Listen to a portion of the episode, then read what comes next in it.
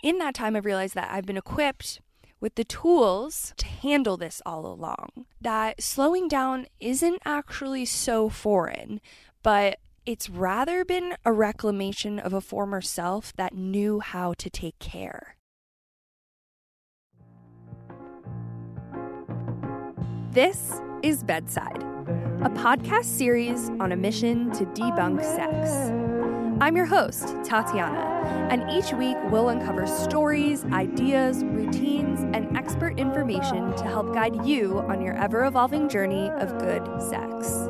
We believe that through democratizing sexual wellness, we can shift cultural taboos and make way for authentic and limitless access to pleasure, joy, and connection to the body.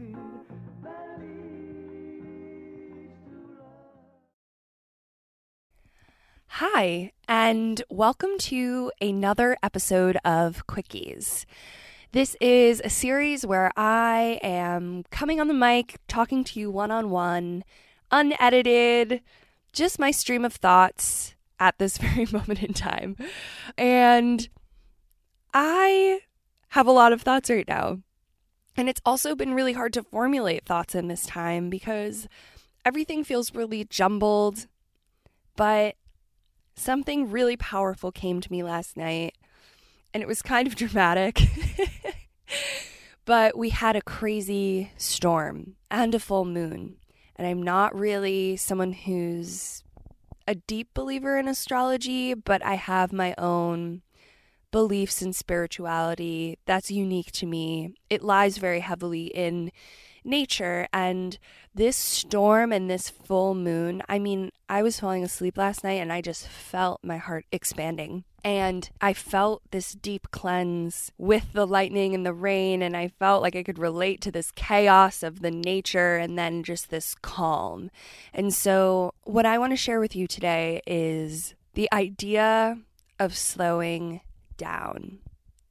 And I'm ashamed to admit that slowing down has not come easy to me most of my adult life. When I graduated college, I moved immediately to Manhattan. Like three months, I moved to Manhattan. And I also feel like I've lived in this world, this capitalistic world, where I have a deep seated belief that to survive and to thrive, that there's no room for the slow. There's no room for lingering behind. There's only room for getting ahead. And so I've carried this with me for a really long time. And while I've been away from the city for this duration of time, I've been back in my childhood home. And it's been such a privilege that I've been able to quite literally escape. That's really what it feels like an escape. But while I've been here, I've been taking note and really watching myself unwind day by day. And even though I'll observe other emotions come in and out, I, I've really been slowly observing this unwind. And that's kind of that theme here that slow, long term effect that's sort of been happening to everyone. And, and at first, my slowing down was really uncomfortable. I mean, seriously, I live in Manhattan. I find achievement and thrill in doing things nonstop. And perhaps that's why I pursued the adrenaline rush of living there and calling that my temporary home. But this past fall, I actually moved to Brooklyn and I moved to a park. And since it's really become my sanctuary. And now, as I'm here in my childhood home, practically in the woods, I'm reminded of that same comfort and joy that comes from slowing down and comes from those sanctuary spaces of the outdoors. I have been listening to the birds. Last night, I took a moonlight walk. I've never so intimately observed winter turning to spring. I have been seeing undergrowth emerging and budding out from hibernation, and it makes me consider have I been hibernating? Have we all just been hibernating? And I seriously mean that. Consider that. Have you been hibernating? Have you been doing all the things that you've needed to do just to get by, to survive, but ignoring your actual self, your actual pleasure and joy. Have you been hibernating? I now take myself to lunch. I mean, by taking myself to lunch, I go downstairs, but I sit at the kitchen table and I make myself lunch. And it's made me detest the way that I've mechanically come to eat at my desk. I also now take time to moisturize thoroughly after really long showers. I even have taken a few baths.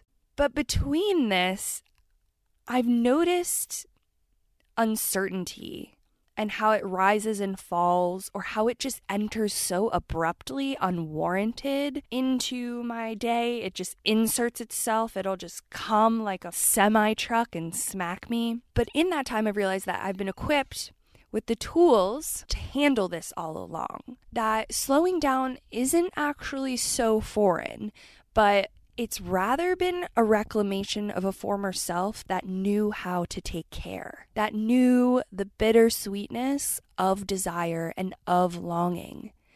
And in that time, I used to long for the life that I actually have right now.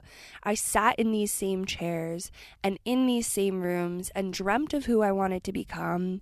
And she's here and she's back and she's learned heartbreak and pleasure and pain in these very spaces. And those were never quick journeys. Those were long, those were drawn out, they were slow.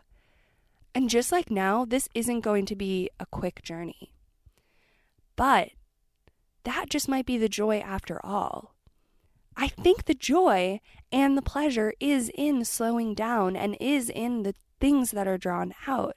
And as I've been equally leaning into the pain because let's be real, this has been painful, I equally am leaning into the pleasure.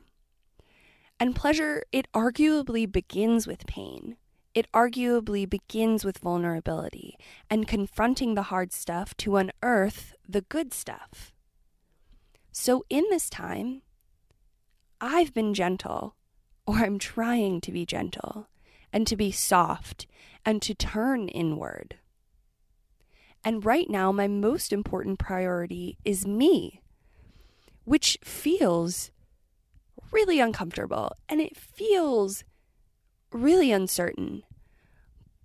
But there's this inner knowing and this inner guidance that it just feels right at the same time. And so I urge you to, at this time, your most impri- important priority should also be you. And you should take ownership of that and reclaim that. Whatever that looks like and however that feels best. And you know that. That's you. That's your authenticity.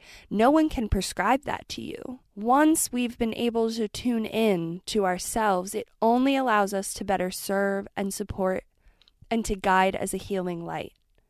I mean, without me being able to take breaks, I wouldn't even be able to come here on this mic and sit in the closet that I'm in and share what's been up. And so I really urge you in this time to tune in and to slow down. That's so revolutionary. Our world does not teach us to be slow, it teaches us to be fast, it teaches us to consume. I don't know what this quote is from, but someone once said, We aren't citizens, we are consumers. So let's once again become citizens.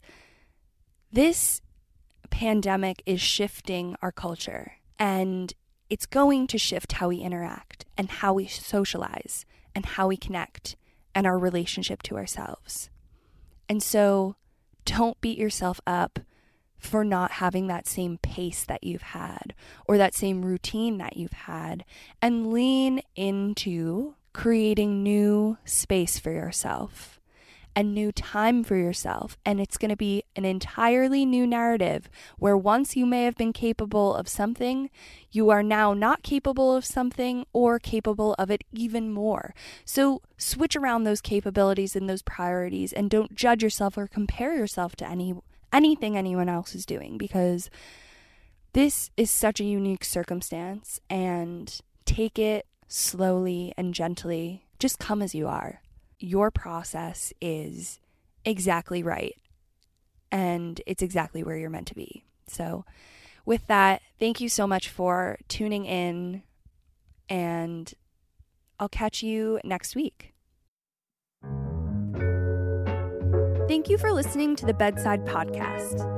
If you liked this episode and want to follow along with similar stories and interviews, be sure to check out our Instagram at The Bedside and thebedside.co online. Make sure to subscribe, leave a review, and of course, share with your friends. It's the best way you can support us and our good sex mission. Thank you for listening.